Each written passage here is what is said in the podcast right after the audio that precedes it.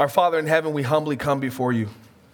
And we want to thank you for this time, uh, time that we're committing to your trust, Lord. And we do pray, uh, Father, that you, you would speak, that it wouldn't be me, for it's your words, Lord Jesus, that they are truth and they are life and they are spirit. And so we just pray that your word would go forth, that you would descend down from above and put your words upon my mouth, and that every single person under the sound of my voice would receive your word, your holy manna, the heavenly bread. As Jesus said, I am the bread of life, and he who hungers and thirsts and feeds on me has everlasting life. And so, Lord, that's what we pray here this morning.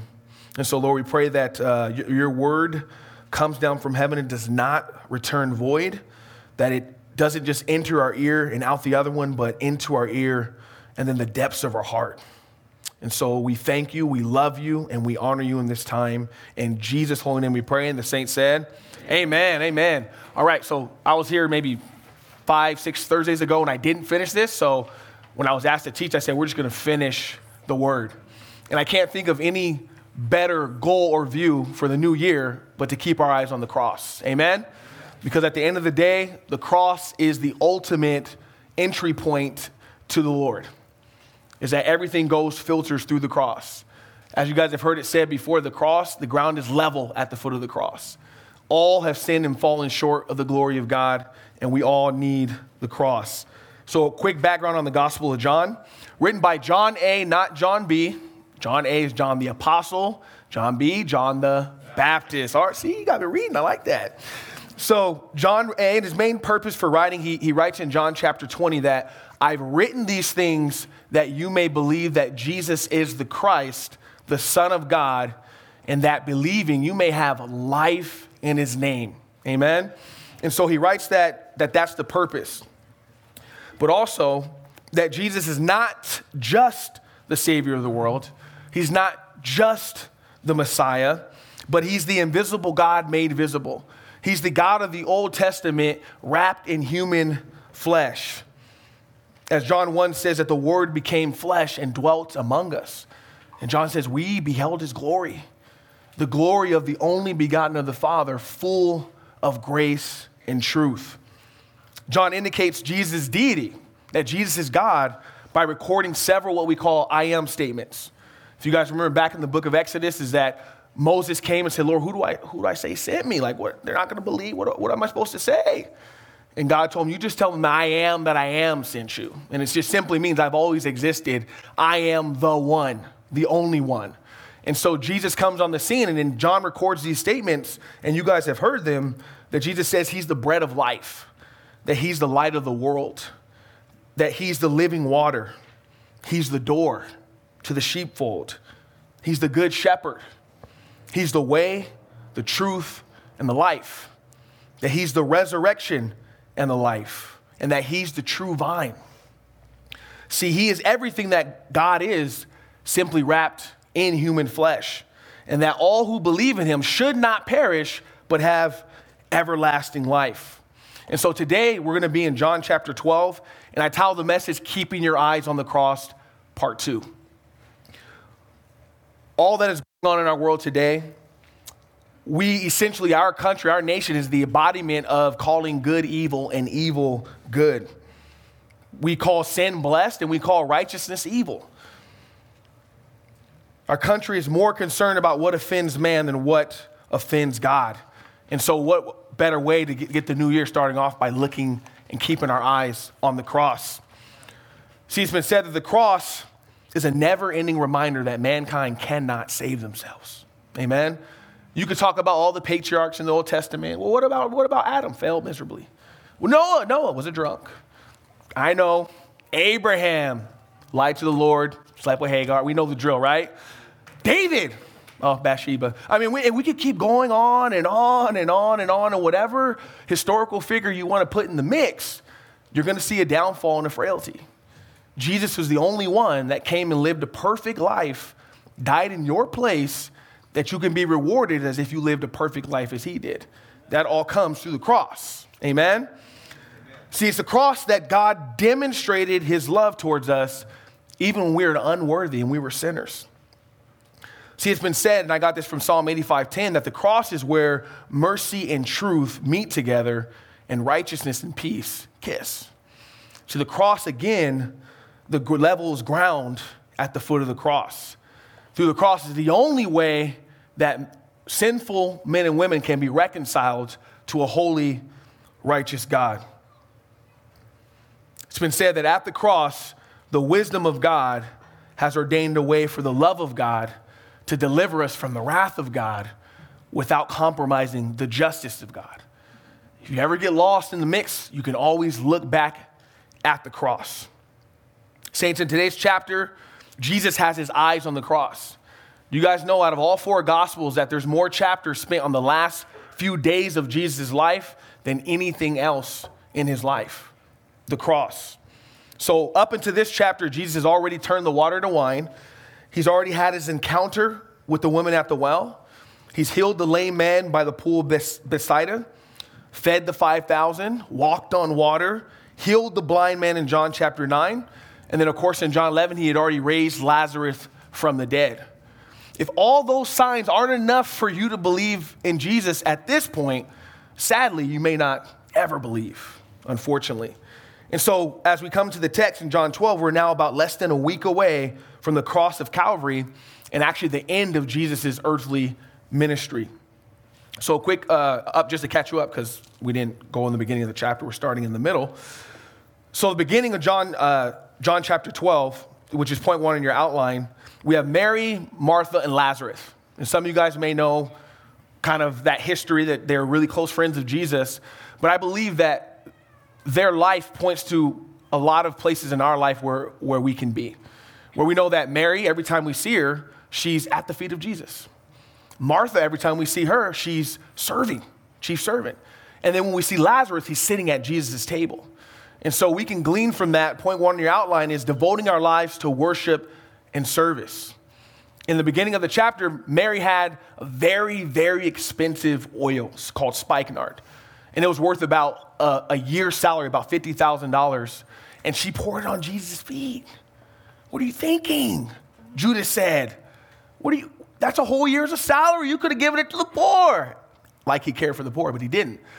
And it really was an act of worship. And it was an act of devotion. Is that we can't offer to the Lord that which cost us nothing, as King David said. Right? Anything walking with the Lord is going to cost you something. It's an exchange. You can't have both everything you want and the benefits of the cross. You got to choose one.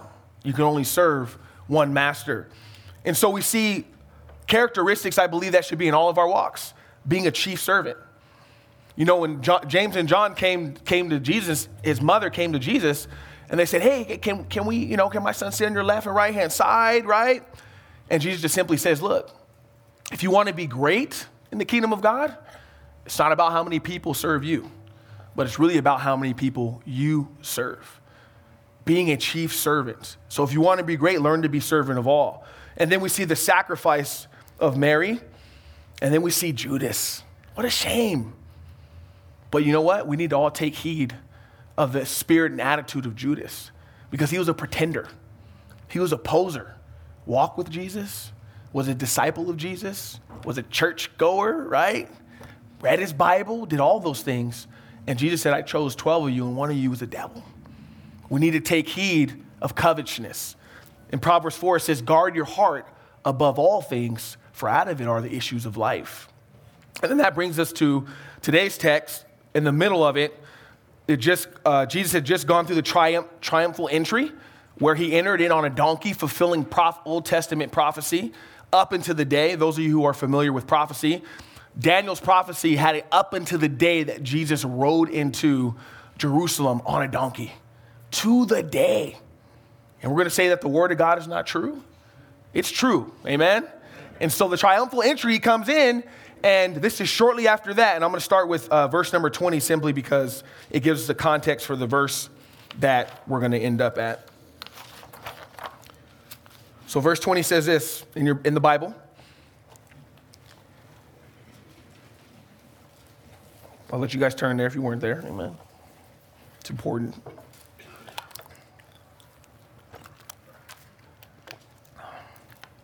So, point two in the outline is count the cost to follow Jesus. Verse 20. Now, there were certain Greeks among those who came up to worship at the feast. Then they came to Philip, who was from Bethsaida of Galilee, and they asked him, saying, Sir, we wish to see Jesus.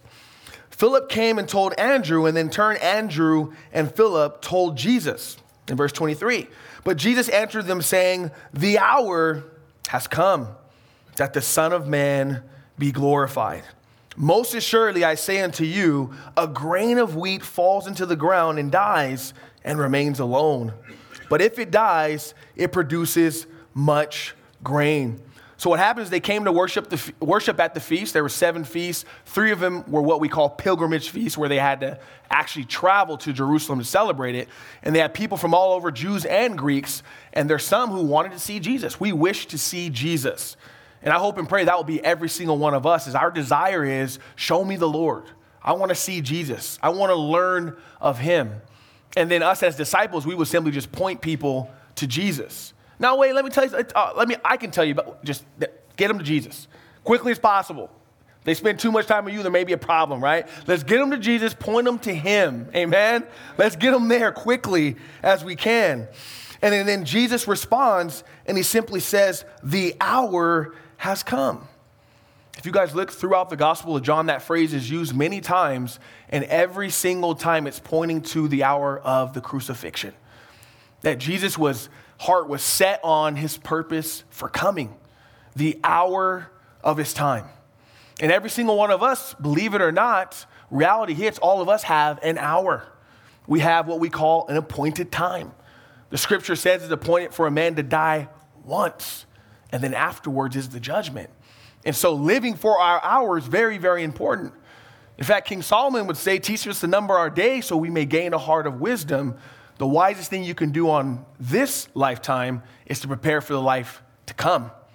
And so he points and said, My hour has come that the Son of Man should be glorified. And then he uses this analogy, which I love, of the grain. He says, Look, if a grain falls to the ground, it dies and remains alone. But if it dies, it produces much grain, pointing to Jesus had to die for the fruit of salvation to come. Old Testament, all the blood of bulls and goats, billions, trillions, can never take away sin. It just simply covered it until the one who could took it away, which is Jesus. And so he's given this analogy, and on your outline, I have a fruitful life is one of self denial, that he who loves his life will lose it. To live, we must die. And what that means is that many people want the benefits of the cross, but don't want the crucifixion. They want to hang out by it, right? They want to touch it, but they don't want to get on it. Because here's the bottom line is that in this life you will have tribulation, right?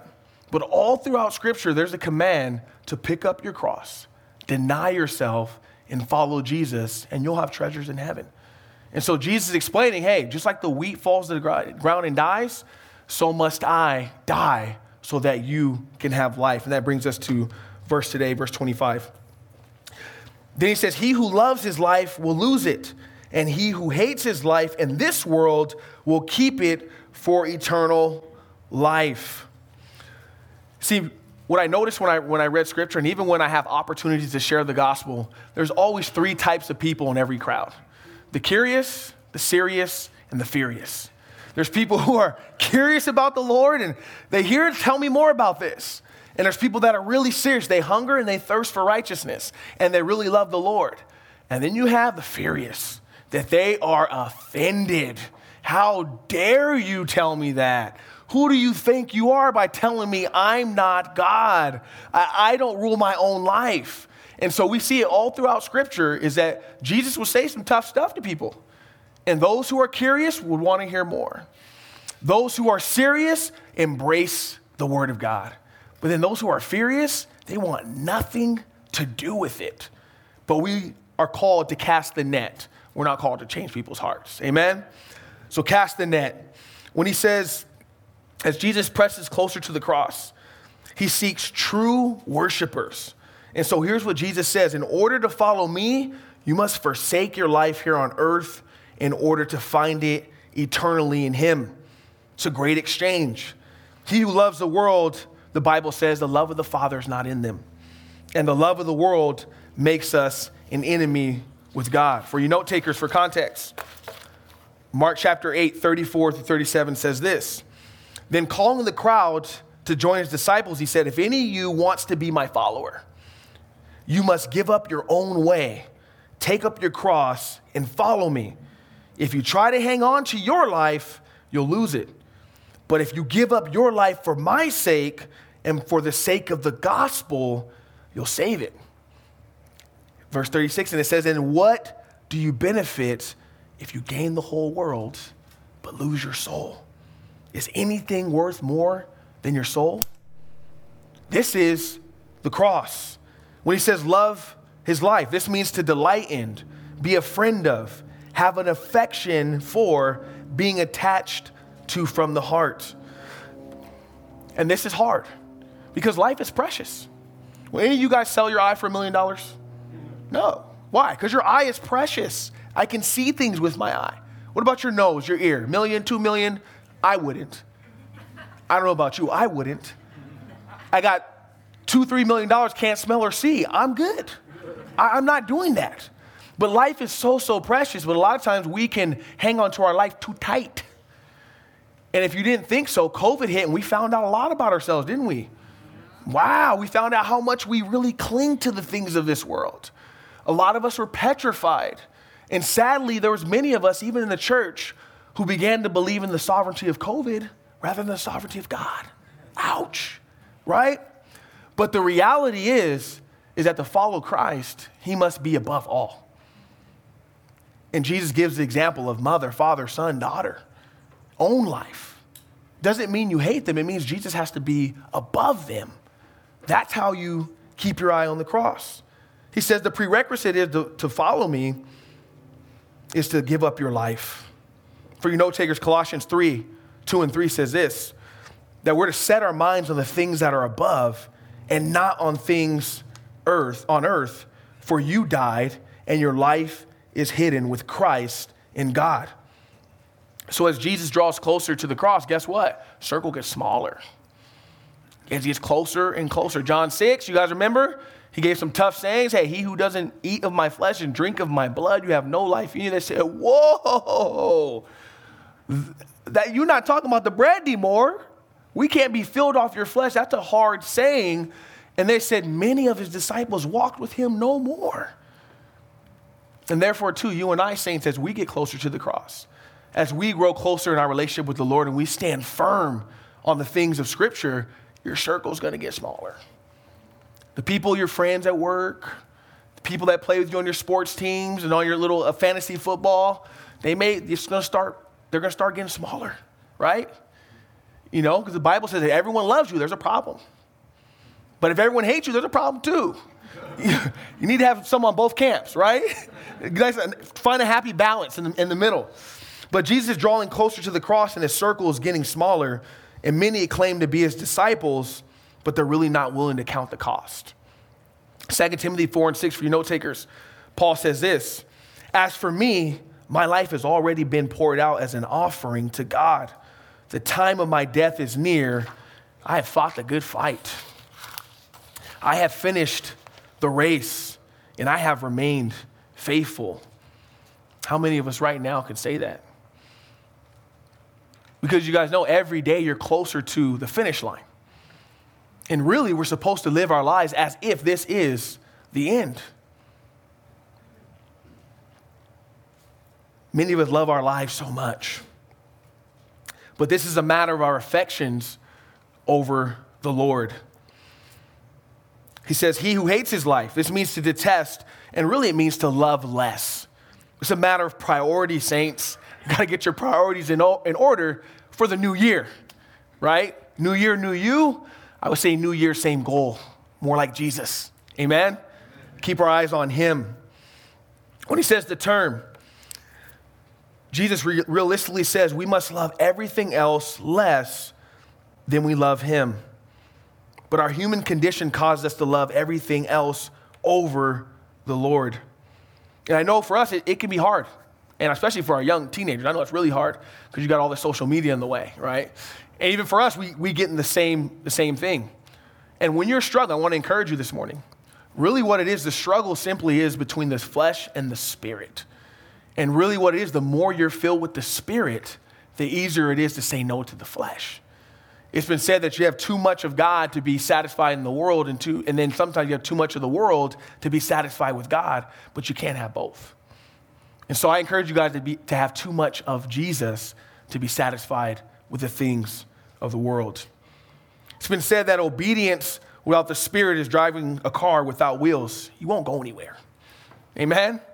And that's something that we all got to take heed to. When he says, we'll keep it to everlasting life, that just simply means guard and keep from being snatched away, preserve safe, unimpaired from perishing.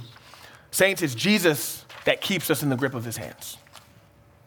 The Bible says he keeps us by the word of his power is that we don't have to fear being out of his presence or separated from God. I love all the promises in Scripture. There's over 8,000 of them. And I know in my deepest times, I cling tight to the promises of the Lord. Well, this is one of them that you will be guarded until everlasting life. And He does that through the Holy Spirit. Saints, this is the evidence of true conversion. How we respond to this statement says a lot about where our faith is and where our heart is. How do you respond to that? He who loves me must lose his life. If anyone comes after me, he must serve me. Does that bother you? Does that make you think? Or is that something that you rejoice in? You say, you know what, Lord, it's worth it. You died for me on the cross. The least I can do is live for you here on earth. And so that's the encouragement. Saints, what areas of our lives are we unwilling to surrender? what areas are getting in the way of our relationship with the Lord? I'm running into more and more people from all ages and all people groups and all life, and their number one hindrance is fear. They're petrified. What if this might happen? What if that might happen? Saints, I want to remind you that spirit doesn't come from the Lord. The Bible makes it very clear that God has not given us a spirit of fear, but a power and love and a sound mind. And I love his word because over 365 times he mentions, do not fear, do not be afraid, do not fear, do not be afraid. Because we need one every day, at least a reminder. Amen? We need that. And so be reminded, do not fear and do not be afraid. Verse 26, he says, If anyone serves me, let him follow me. And where I am, there my servant will be also. If anyone serves me, him my Father will honor. Notice he doesn't say if, if anyone except those who read their Bible. He doesn't say if anyone except those who pay their tithes all the time. If anyone except those who have a lot of money. Notice everyone. If anyone serves me, let him follow me. Jesus says that his servants will be wherever he is, as a servant's job is to serve and follow the master. That means they must be available, saints, present and attentive. It is those who are following Jesus that are truly his disciples compared to those who only offer lip service. And the lip service one is tough. Nowadays, they would say America is like 80% Christian. We know that's not true. We know that's not true. Stop. But what it means is 80% are professing. Oh, yes, I'm a Christian. I know Jesus. Yeah. I do a two minute devotional every day. And then I go to church uh, when there's a holiday, maybe, right? If, if football season's not there, then maybe there's a break in the NBA. I'm not sure, right? But it's very clear that it's not just what you say, but how you live, right? And Jesus makes it very clear if anyone serves me, they'll follow me. And then where I am, there my servant will be also. See, Jesus' response to these disciples when he says, These Greeks would like to see you, Jesus knows people come from all various reasons. And he makes it very clear and cuts right to the heart. I love that. He doesn't say, Oh, really? They like, where'd they come from? Where? No, hey, uh, if they're going to come after me, they must follow me. Cut right to the chase.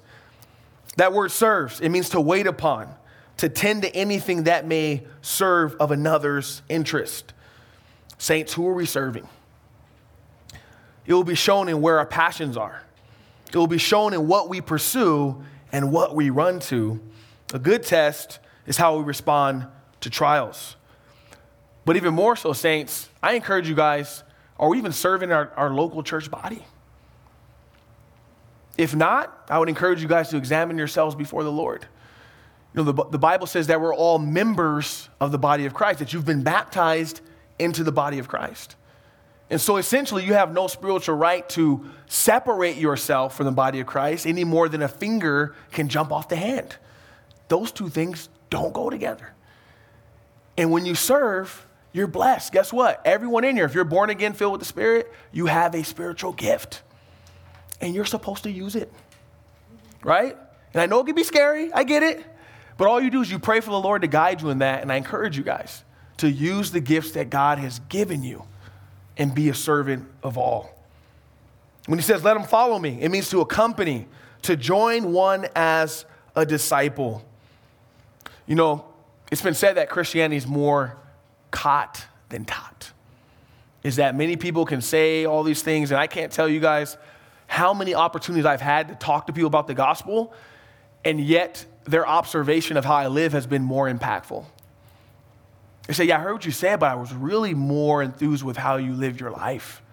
When I saw how you dealt with so and so, when that person did that to you and you responded a certain way, I'm actually more attentive now to what you say because I watched how you live. And, saints, what kind of gospel is our life preaching? At work, I had a close brother in Christ, and he constantly said, Look, my goal is to be the same person at work that I am outside of work. Because work, there's accountability. In my life, there's not much accountability. And saints, it starts from the inside out. If we went and asked your coworkers, closest people to you, closest five people to you, what would they say? What gospel message does your life preach? I pray we take that to heed. Ephesians 5:1 says that we're called to be imitators of God following Jesus, our life bearing witness to that. He says, still in verse 26, he says, And where I am, there my servant will be also. If you guys remember, Jesus told his disciples in John 14, 3, If I go to prepare a place for you, I will come again and receive you to myself, that where I am, there you will be also. That's a promise. You can, you can cast that out in heaven. He is true to his word. It's been said that many people want to follow Jesus to heaven, but not to the cross. Heaven sounds really good. No pain, no sorrow, no death, no dieting, right? Eat whatever I want, good shape, all the fun. But then there's that cross thing. Oh, I don't know about that. But here's the truth no one bears a crown in heaven who doesn't bear a cross here on earth. Can't have one without the other. See, saints, the believer's passions and affections must be in heaven and in the life to come, not in this present world that is passing away. In Christ, we have a better hope. We have better promises. We have a better home, and we have a better life to come. The one whose hearts, passions, and affections are in following Jesus will hear, Well done, my good and faithful servant. And that's something I long for and cannot wait to hear. Amen. 1 Samuel 2:30 it says this. But now the Lord says, "Far be it from me, for those who honor me, I will honor, and those who despise me shall be lightly esteemed." Are we living a life of honoring Jesus? You know, the kids here, for those of you who don't know, uh, by God's grace, I was, had an opportunity to be the campus pastor and I still am, and I love it. But a lot of the kids make fun of me because of the, of the con- common things that I say. All the time I tell them, praise God. So they walk around, oh, every time they see me, oh, praise God, praise God. And it's a big joke, right? But every time I see them doing something that's dishonoring the Lord, I ask them, does that honor the Lord? Is what you're doing bring glory to his name? And so that's another thing when I come by, they're like, Pastor Kemper, is that honoring the Lord? Every time. And they do it as a joke, and it's funny, but the truth is, it's a real question. Does that honor the Lord? And it's a real reality that when you, when you guys are living your life and making decisions, in every area of your life, the goal is is this going to bring glory to God's name? Is this going to honor the Lord? For the young people, I get this all the time. Pastor Camper, is ta- are tattoos bad? Are they wrong? Like, I mean, what if I get like 10 crosses and 20 Bible verses, right? And all I tell them is, hey, look, if whatever you're doing doesn't honor the Lord, and that's between you and Him. But the question for all of us are we living a life that's honoring Jesus in our time, treasure, and talent? It's rooted in our heart to serve the Master. I encourage you guys to pray to give you the eyes to see are you honoring the Lord? Verse 27, I'll speed it up. Now he says, My soul is troubled. And what shall I say? Father, save me from this hour. But for this purpose I came to this hour. Father, glorify your name. I love this because it shows the fact Jesus is human. He wasn't only God, he was the God man. He was God that became man, and his soul is troubled. Have any of you ever had a troubled soul? I know I have, many times and often. And Jesus is coming to the Father that my soul is troubled. Save me from this hour. He tried to get out. His human side, his flesh, wanted out. And let that be encouragement to every single one of us that in our flesh, we can't do anything to honor the Lord. But notice how he deals with it. He says, What shall I say, Father, save me? He's feeling the weight of the cross to bear, a real cross to bear. Not the cross we talk about, it's my cross to bear. They didn't like me because I told them about Jesus, and now I have to bear that cross. It's a very, very small cross right there. It's a very small one. But Jesus is talking about the cross, the real cross, the sin of the entire world since the world began. If you would just look at all the sins that are in Scripture, that's hard to bear. But we go further than that from the sin of Adam all the way to the end of the world. Jeffrey Dahmer, Saddam Hussein, you name all the wicked people and include yourself in there as well. Amen? Right? Because we're all sinners and fallen short of the glory of God, and not one sin has more bearing than another. But Jesus is feeling the real true weight and burden of carrying and paying for that entire price. Someone who never sinned at all. You know, my kids always tell me, that's not fair. I didn't do that. You know what's not fair? Is Jesus died on the cross and he was perfect. That's not fair. But because of his great love, the Bible says, he died for us. So he says, My soul is troubled, and that means my mind and heart, there's no calmness of mind. It's an inward commotion. This is the same word Jesus used when he said, One of you is going to betray me. In Matthew 26 and 38, when he was in the Garden of Gethsemane, the same feeling, the weight was on him there. The reality of the price that Jesus is going to pay for our sins is very dreadful in reality. Imagine, saints, we can, we can go there. Imagine in your mind, you're about to take on the punishment of all mankind, every sin that has ever been committed. You see, some of us struggle with just dealing with people for one day, right? oh, I had a tough day. I'm drained. I had to deal with people all day. I'm drained. I need my space, right? But he's talking about the sin of the entire world. Every burden, every weight, every sin, every evil act is now upon him. But take notice. Here's what he says He addresses the Father. And He says, Father, what shall I say? He didn't go and hide. He didn't panic. He didn't run away. But he went to the Father in prayer. For some of you know, uh, for about the last 13 years, I've worked with at risk youth. I've run two boys' homes, and a lot of ministry has gone on there. And there's some people, even in this congregation, that are fruit of that by God's grace. About three weeks ago, the owner let us know she was shutting down shop. And that was a big, like, whoa, 13 years. I've been there seven and a half at that place. What do you do? And there's many people that work there. Some people in our church, uh, Brother Craig, he, he was the manager there as well. And, and that was a heavy reality. How are you going to feed your family? What are you going to do? How are you can pay your mortgage, right? That was the breadwinner. And the me and Peter asked, What are you going to do? What are you going to do? I was like, Well, I can't panic. And I was convicted. Well, I can't panic because I pray too much. But if you panic, you won't pray. And so, in the midst of a big burden, now the reality is God's a provider, right? And so, for me, as long as I know I'm at where God called me to be, God's going to provide.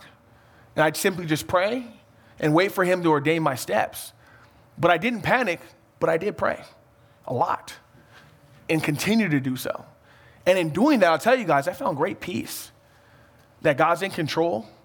And it's been said that God's past faithfulness is a roadmap to his future faithfulness. And that when you ever get off track, go back to the roadmap. He's faithful in the past, he'll be faithful in the future. Amen? And so Jesus knows this hour is too much for me. But Father, he consults with the Lord in prayer. Saints, when he says, For this purpose I came to this hour, he is affirming that that's why he, he was born. If he was just born, lived a perfect life, and then went to heaven, it means nothing to us. He has to die in our place as the substitutionary sacrifice. He has to atone and cover for our sin. And he's the only one that was ever born that qualified for that. It says, For this purpose I have come. He has come to seek and save that which is lost, scripture says. Jesus came to save us from our sins and destroy the works of the devil, scripture says. John the Baptist saw him and he pointed and he says, The Lamb of God who takes away the sins of the world. He's right at the brink of the cross. In verse 27, he says, Then a voice came from heaven saying, I have both glorified it and will glorify it again. Therefore, the people who stood by said that it thundered. Others said, An angel has spoken to him. Talk about answered prayer, right? Amen. Talk about God in an audible voice. God from God the Father from heaven, Almighty, speaks and affirms who Jesus is and says, I'll glorify it. And I'll glorify it again when I raise you from the dead. And so you can imagine if you're there and you hear this voice, you're looking around like, what's going on? And still people didn't believe. What's it gonna take? Imagine being present at that time and a voice from heaven begins to speak. This is God the Father again affirming the identity and the mission of Jesus. God always answers our prayer, saints. It may not be what you want, but He always answers our prayers, and usually in three forms yes, no, or not right now. Not right now means wait, no means no, right? That's the hard one for us. Are you sure, Lord? Maybe later? No means no. And it's usually things that go against His word. And so sometimes you don't even need to pray if you know it goes against His word. That settles it. Heaven and earth will pass away, but my words will by no means pass away. God's word settles the case.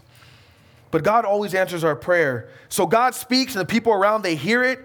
And Jesus says, This hour again, indicating the cross. Essentially, the cross was the mission from the beginning. And this is where I got the, me- the title of the message Keeping Your Eyes on the Cross. Everywhere you look, he's speaking about my hour, my hour, my hour. Saints, your hour, your hour, your hour. It may be today. Where are you at with the Lord? Are you just playing church? Are you just a participant? Or are you born again? Saints, the Bible says in Adam all die, but in Christ all will be made alive. Amen?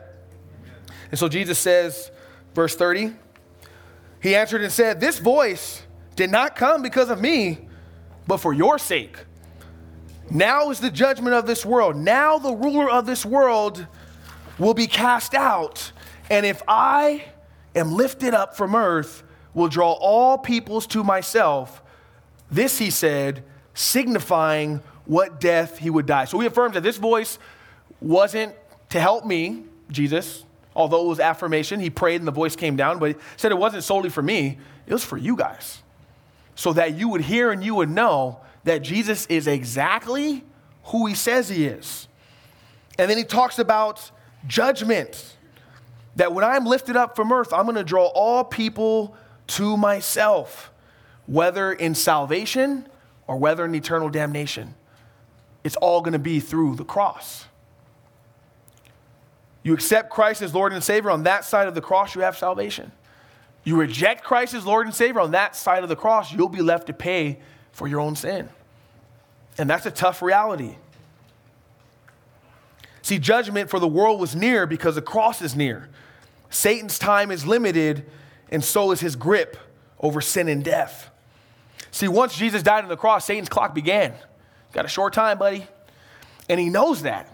And so, you know what he does? So many times we think that Satan is, is omniscient. Satan is not omniscient. He does not know all things. He is not present in all places, and he surely is not omni, he surely does not all powerful. That's for sure. But here's what he is. I tell people, he's not omniscient, but he is observant.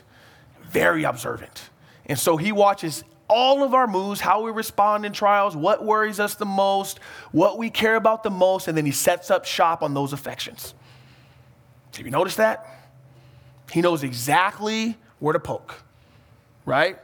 But his time is short. And because his time is short, he wants to wreak havoc on the people who are serving God the most. And when I think about this, I can't but help to think about Pastor Dave. Is the enemy wants to completely destroy his entire family and him. But thanks be to God that the Bible says no one can snatch him out of my hands. And that Jesus promised this before the world began that in this world we will have tribulation. But be of good cheer because Christ has overcome the world. Saints, we have in the Holy Spirit in Jesus something that the enemy can never, ever take away. And that's the joy of the Lord. And that's an eternal, heavenly inheritance in heaven when we get there. And saints, so here's what he says in John 3:19 that this is the condemnation. That light has come into the world and men love darkness rather than light because their deeds are evil. If I am lifted up from earth, I will draw all peoples to myself. This is Jesus' goal. Then, verse 34, he says this And the people answered him, We've heard from the law that the Christ remains forever. And how can you say the Son of Man must be lifted up? Who is the Son of Man? Who's the Son of Man? Where have you guys been? All the way up until this point, he had done sign after sign after sign after sign after miracle after miracle, proving and affirming from all the Old Testament scripture that he is the Son of God. Now, the Bible does say that the Messiah was going to live forever. One of them is Isaiah 9, 6, and 7 that, that the Messiah would reign, his government would be with no end. And so they understand that part of Scripture, but the people don't understand the terms he's using. They know the script, what the Scriptures teach, but they don't fully understand it. See, saints, the, the Scriptures is one big hymn book, not H Y M, but H I M. See, they know hymns, but they don't know him. They know the worship songs, but they don't know the one that they're supposed to worship. And so it's been said from cover to cover, the Bible is one big hymn book that the Old Testament says Jesus is coming. The gospel says he's arrived. In Acts, he's proclaimed. and the epistles, he's explained. And then Revelation says he's coming back, be ready. From cover to cover, it's all about the Messiah. I marvel when I read the book of Acts and it says that he, they caught, when the Philip, the, uh, Philip caught the Ethiopian eunuch, said he ran up to him, caught the chariot, said, You know what you're reading? He was reading Isaiah. And then he said he straight away preached Christ to him. From where? Gospels weren't around then, epistles weren't around. They preached Jesus Christ from the Old Testament. That it was all about him. It was all pointing to him. It was all pointing to redemption and a Savior from the Old Testament. It was all about Jesus. And so they don't understand. They don't get, what do you mean? I thought you remained forever, that the Son of Man must be lifted up. Saints, Jesus is the Son of Man, and he has been lifted up. Amen? Amen? Because Jesus died for us, we shall now live for him. Verse 35. Then Jesus said to them, A little while longer, the light is with you. Walk while you have the light, lest darkness overtake you. He who lest darkness overtake you. He who walks in darkness does not know where he is going. While you have the light, believe in the light, that you may become sons of light. These things Jesus spoke and departed and was hidden from them. In the Gospel of John, these are Jesus' last words of his earthly ministry. He tells them time is running out. All throughout the Gospel, he uses light and darkness as parallel contrast. One is light, it means righteousness, holiness, goodness, eternal life. And then darkness is death, darkness is destruction, darkness is being lost. He uses these words to parallel what he's saying. And he's saying, while you have the light, while I am here, believe on me. Because there's going to be a point in time to where it's not going to be available for you. And so, you know what it reminds me is that as Jesus does all these signs and all these wonders, I can't help but to think about Pharaoh. Is that the people over and over feared the plagues, but they didn't fear God. People fear that's going to come, but they don't fear the one who's going to bring the judgment. And it happens over and over and over. And today it's the same thing. We fear the plagues, but we don't fear God. We need to fear God, and you won't fear anything else. I love what Charles Spurgeon said. He says, The fear of God is the death of every other fear. It's like a mighty lion, it chases all their fears away. Amen? And so we don't need to fear, but we need to understand that there is going to be a point in time, saints, where you're going to be looking for the light and you're not going to find it because you've rejected so long and your hearts have become hardened. He says, Believe in the light that you may become sons of light, be born again into the family of God. For you note takers, John 1:12 says this: To those who receive me, to them I gave them power to become children of God, to those who believe on his name. Saints, you can't be born and grandfathered in the family of God. Just because you're religious and your family members go to church and they pray and all that, you're not going to get in off their coattail. It's an individual decision that you have to recognize that each and every individual is, is in need. Like the prayer between the tax collector and the Pharisee. The Pharisee, oh, I'm not like other men. Thank you, Lord. I do this, I do that, I do this. You won't get in on good works either. And I love the tax collector. He didn't even look to heaven. And he simply said, Be merciful to me, a sinner. You talk about a sinner's prayer? There it is. Be merciful to me, a sinner. So Jesus says the mercy is running out. You to believe on the light as he is in the light. Saints, this is the purpose of God's, John's gospel. That you may believe that Jesus is the Christ, the Son of God, and that believing you may have life in his name. All throughout Scripture, God's hand is constantly stretched out towards people who reject him. Over and over and over and over and over. But eventually, judgment does come. And so you have to ask yourself are you going to continue to hang on to a religionship? Or are you going to cling tight to the cross in a relationship? Religion is a big, big stumbling block. I can't tell you guys how many times when I have opportunities to speak to different crowds of people, and lately we've been having Q and A afterwards. And so one, someone, this, this individual was genuine. And they're like, Pastor Camper, what, um, you know, what's the main difference between Christianity and Catholicism? And I'm like, that's, that's, a, that's a loaded question. you know, I don't have time to go into every single aspect of that. I go, but just thinking off the top of my head, some of the things, and I just, and I just, I just kind of spread out like, hey, you know, we don't baptize baby for salvation. You know, you have to be able to confess Christ as Lord and Savior. We don't pray to dead saints. The Bible says, why do you consult the dead on behalf of the living? I go, and we don't pray to Mary because only God hears our prayers, right? And so I just kind of briefly went into those things. And they understood it, and I showed them scripture. After that, I had like three or four people come to me angry. Remember the curious, serious, and furious? They were furious. furious. Hey, can I talk to you? Yeah, yeah, what's going on? How do you say? And they went through every aspect, and I, I went through scripture, and they were angry. And I said, Look, if you can show me in scripture, I'll bow. I'll bow. You got me. If you can show me in scripture.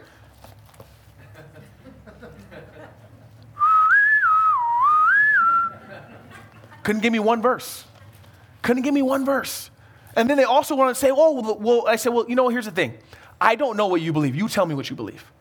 Because there's so many different sects of, of Catholicism, Mormonism, you name it. Tell me what you believe. And they wanted to say, well, we believe that the Pope has the authority, he's the ultimate authority of the church. Excuse me. Can you show me one verse, please, that says that? And they went, Well, no, I don't have one. I said, Can I show you a verse? And I went to Colossians, it says, Christ is the head of the church. I said, So here's the thing Are you going to believe in the Vatican or are you going to believe Jesus? Amen? Amen? Right? No words. And as we got to a conversation, they ended, honestly, in genuine tears that they were under the bondage of religion. And see, religion wears you out, but Jesus gives you rest. Amen? But I constantly come across it, and people want to cling tight to religion. That's what the religious leaders are doing. And that's what these people who are following religious leaders were doing. They were clinging tight. We can't understand these things because we have a relationship. We thought we were good with Abraham and Moses. But no, you're not. They spoke and pointed to Jesus. And Jesus even said, Search the scriptures. For in them you think you have eternal life, but they are those which testify of me, but you won't come to me that you may have life. And so, saints, the call is for you to come while you have the light. Today is the day of salvation. Jesus says, Hear my words. Amen.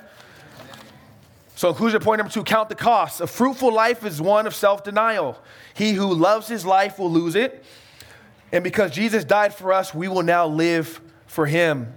Last point, I'll make it quick, got 15 minutes. Reflect the sun, be the moon and the stars. Very simple. Verse 37 in your Bibles. But although he had done many signs before them, they did not believe in him. This is sad. All the signs, all the miracles, everything that was done before them. What more do you have to do? What more could he do at this point? Lazarus was raised from the dead. What more needed to take place? And then verse 38 says that the word of Isaiah the prophet might be fulfilled, which he spoke. Lord, who has believed our report, and whom has the arm of the Lord been revealed? Therefore, they could not believe, because Isaiah said again, He blinded their eyes, hardened their hearts, lest they should see with their eyes, lest they should understand with their hearts, and turn so that I should heal them. He's quoting from Isaiah chapter 6 where the prophet Isaiah was sent to judge the people of God for rebelling against him and worshiping idols. And he says that what happens is eventually, as you continue to walk in opposition to God, your, your, your, your heart's blinded. And that God, okay, as he did Pharaoh, is that Pharaoh continued to reject and harden his heart, the Bible said. Then finally, God said, okay, if that's what you want, that's what you get. And saints, ultimately, that's what God does, is he honors your decision. He's a gentleman. And so here's the truth you're either going to bow now in grace or you're going to bow later forcefully in judgment. He would offer you to bow now in grace, right? I would present to you to bow now in grace. But the other option is you can bow later forcefully in judgment when every knee will bow and every tongue will confess that Jesus Christ is Lord and no one else. And you're going to have a cameo appearance with him where it's going to be you and the Lord mano y mano. And you're going to give an account. And I'd rather stand before the Lord with Jesus on my side than to stand alone. Amen? Amen? And so Jesus is making it very clear hey, they can't hear, right? They're, they're not listening because of what the prophet has said when he prophesied about their rejection. We talked about those that are in the cry. So, verse 37 says that they would not believe. Then 39 says they could not believe. 39b says that God said they should not believe because they trampled his grace. See, saints, in order to get to hell, you have to basically get in an 18 wheeler and steamroll the cross to get there. Because every breath you take is in grace. In every breath you take, you have an opportunity to receive the grace of God. And so those who end up in hell isn't because God ordained that but because that's what they chose to do. And if you don't believe me, he didn't even create hell for us. He created it for the devil and his angels, right? But there has to be a place that's quarantined all evils away from all those that he loves and all those that follow him. And so Jesus, again, his hands are stretched out over and over and over. I'm here. I am the light. Walk while you still have the light.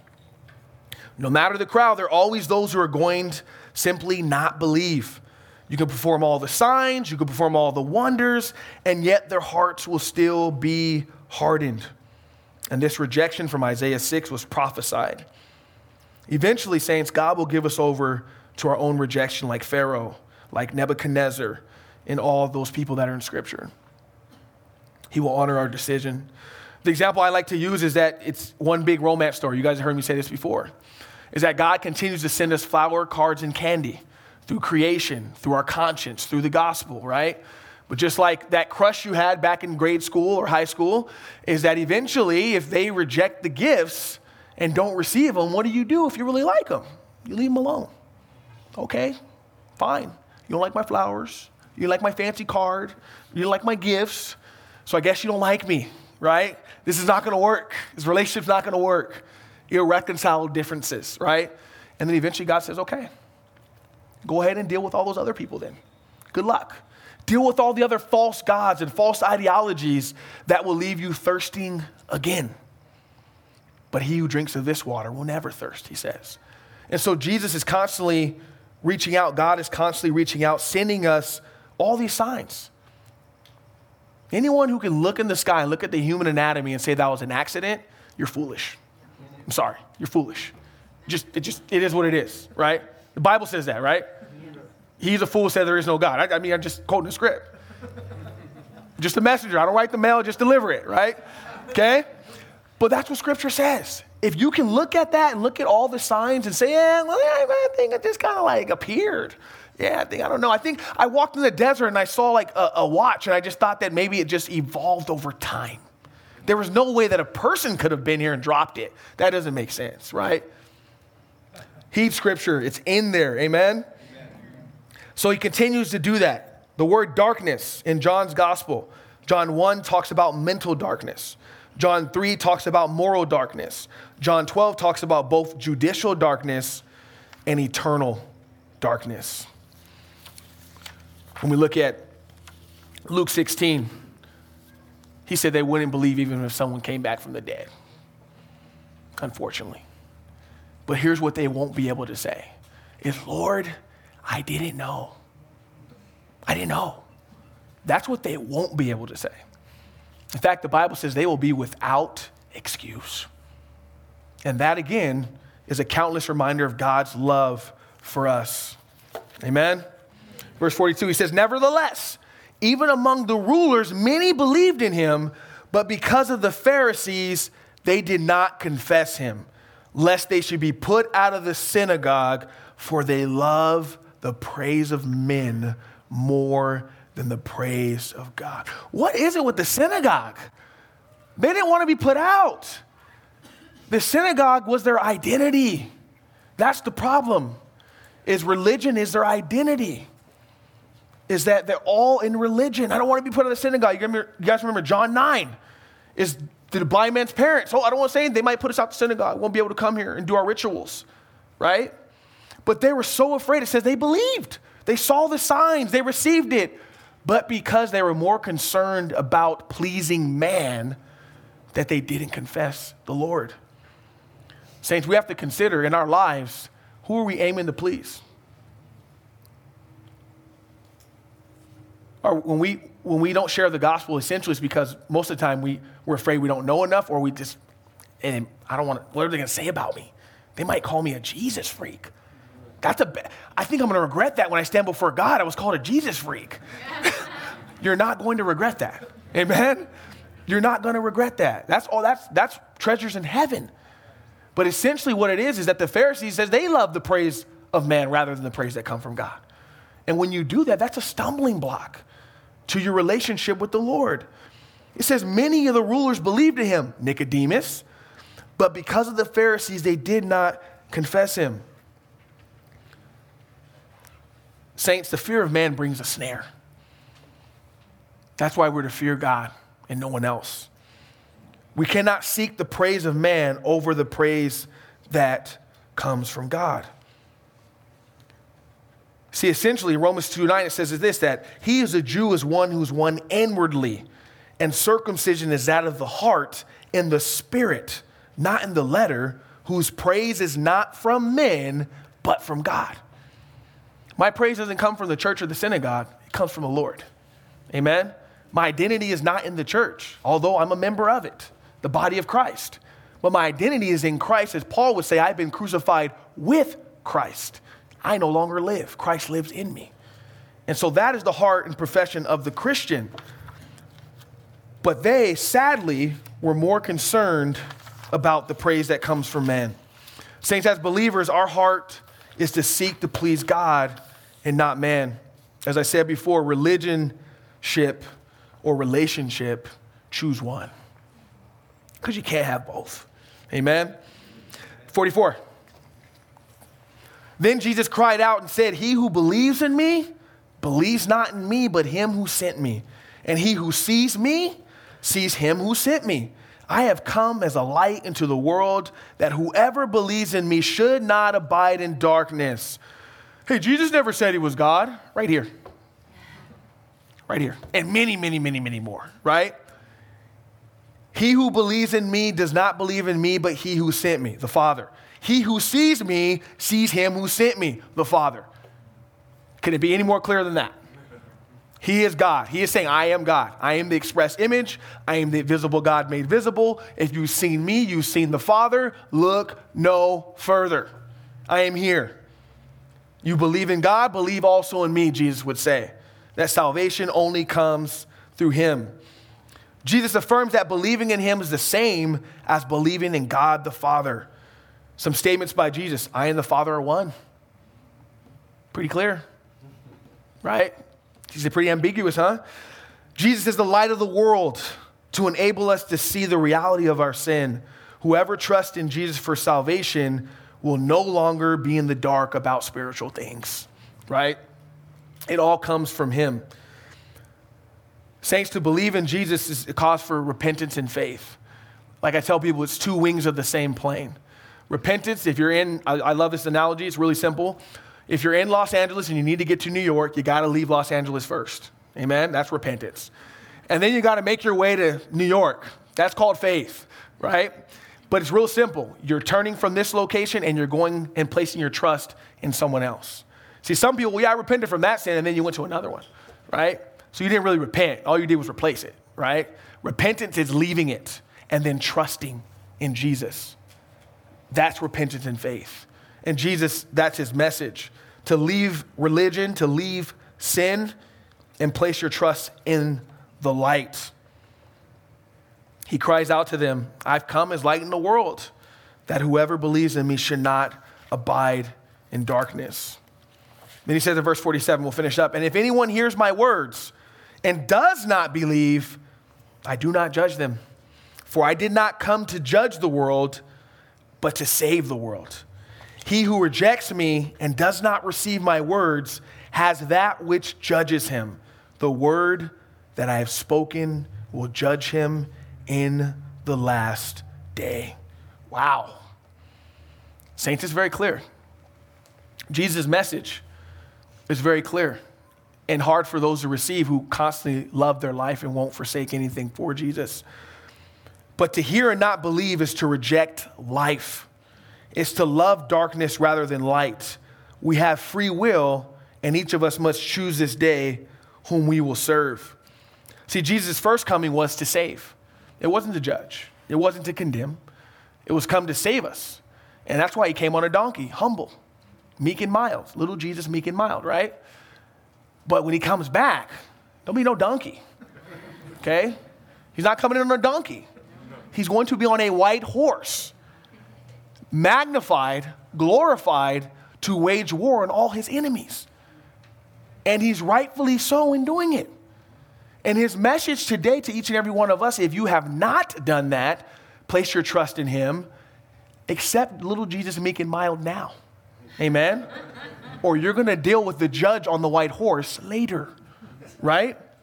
And again, it's to save you from your sin. It's not to destroy your life, but to save it. It's not to take your life, but to give it.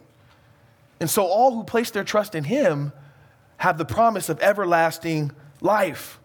Saints, we will all, this is the bottom reality. We will all, every single one of us, will stand before God on Judgment Day. And the very words of Jesus saying, Come to me, will be the very words that will judge us because we did not come. Because he is the only way to be reconciled to the Father. I'll read this last verse, then we'll get into communion. For I have not spoken of my own authority, but the Father who has sent me gave me command what I should say and what I should speak. In verse 50, and I know that his command is everlasting life. Therefore, whatever I speak, just as the Father has told me, so I speak. Unlike the religious leaders, Jesus spoke with authority from heaven, not the authority from religion. Jesus has come to save and give us everlasting life with him forever, not to destroy, damage, or steal. Saints, may we heed Jesus' words and may we reflect Jesus and be the moon, the stars, and reflect the sun to share this exact message that Jesus is, is, preaching right now is that he did not come to destroy, but to save. He did not come to steal and kill, but to give an abundant life that can only be found in him. And he gives that with clarity. And so the exhortation for all of us here is that some of us are on the fence. We have the serious, the curious, and the fears. The fears probably, if they're here, they're gone now. All right? That's for sure. They didn't hang around for this message. But if you watch later online, amen, some of us are straddling the fence. Some of us are, are back and forth. Some of us are struggling with our sanctification. And if you are, praise God, pray, and the Holy Spirit will give you help over that. But here's the reality. I love what Solomon said in Ecclesiastes 9:11. He says that the race is not for the swift, the battle's not for the strong, the bread's not for the wise, the riches are not for the men of understanding, and favor is not for the men of skill, but time and chance happens to us all. Is that we are all going to die one day. One per person, we're going to die. One death per person, all of us. And when we do, we're going to stand before God and we're going to give an account. Everything that you've ever done in your entire life, everything you said and thought and think and done right now gave me a headache just thinking about it. But I'm going to have to give an account. And Jesus says, All who come to me, I will no wise cast out. And that everyone who confess with their mouth and believe in the heart that Jesus Christ is Lord will not come into judgment, but it's passed from death to life. And so Jesus' message is choose life today because tomorrow you, may, you are not promised. And so, anyone who has not done that, today's the day of salvation. I want to give you an opportunity before we take communion. I want to give you an opportunity to do that. If there's anyone in here, all you do is just raise your hand. I'll pray with you and we can talk afterwards and we go from there. Anyone here today that wants to surrender their life to the Lord who hasn't done it? Praise God. Praise the Lord. Amen. The Bible says that when one sinner repents, that there's a party in heaven and the angels are rejoicing. Praise God for my sister. God bless you as we transition into a time of communion and we look at the Lord's table, the history behind it is that if you guys remember back in Exodus when God gave them a great deliverance out of Egypt when they were in bondage, is that He delivered them with the last plague, the angel of death. And the angel of death is a picture reality of every single one of us, as I said earlier, is that He was going to kill all the firstborn in all, in all the area unless they got a lamb and put the blood of the lamb on the doorpost in the shape of a cross. And then the angel of death would pass over the doorpost and not take the firstborn. And so God delivered them out of Egypt and called it the Passover, that last one. And then eventually we saw what it was pointing to. And so the Lord's table, the Passover, is for believers. When we first, when we take the communion. We reflect. What we want to do is we want to look back at the cross as a reminder of what Jesus did for us. See, the Old Testament saints will look forward to the cross. We look back to the cross. And what we do is we want to look back and reflect on what the cross means to us, re examine it, Make it be fresh in your mind so that we don't take it for granted. And then we want to look within and examine our, ourselves. David said, If there be any wicked way in me, examine me, O Lord, and lead me down the path of everlasting life. And then, my brothers and sisters, we want to look forward to the day we're going to take this with Jesus in heaven, which I cannot wait. And sooner rather than later, hopefully, right? But so we do this in the name of the Lord.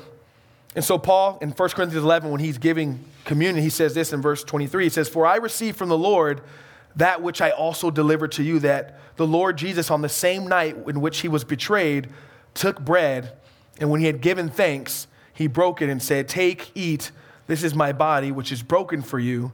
Do this in remembrance of me. And in the same manner, he also took the cup after supper, saying, This is the cup of the new covenant in my blood. This do, this do as often as you drink in remembrance of me. And what he was saying was that all the blood of bulls and goats could never take away sin. It was the blood of Jesus that offered once and for all, Hebrews says, past, present, and future sin. It would cover it forever. And that's what we're going to partake in today. So you guys want to pass it out and start playing the worship music. As I pass it out, I'm going to pray. Father in heaven, we humbly come before you and we thank you, Lord, for salvation. We thank you, Lord, that you are who you say you are. We love you, Lord, for your faithfulness. And we thank you that your word is true. And we have the promise of everlasting life. We thank you for the, the young lady that gave her life to you today, Lord. And we pray, as Jesus said in John 8, if you continue in my word, you're my disciple indeed. And so, Lord, we love you. We thank you for your faithfulness and be with us as we partake in your holy communion. In Jesus' name we pray. Amen.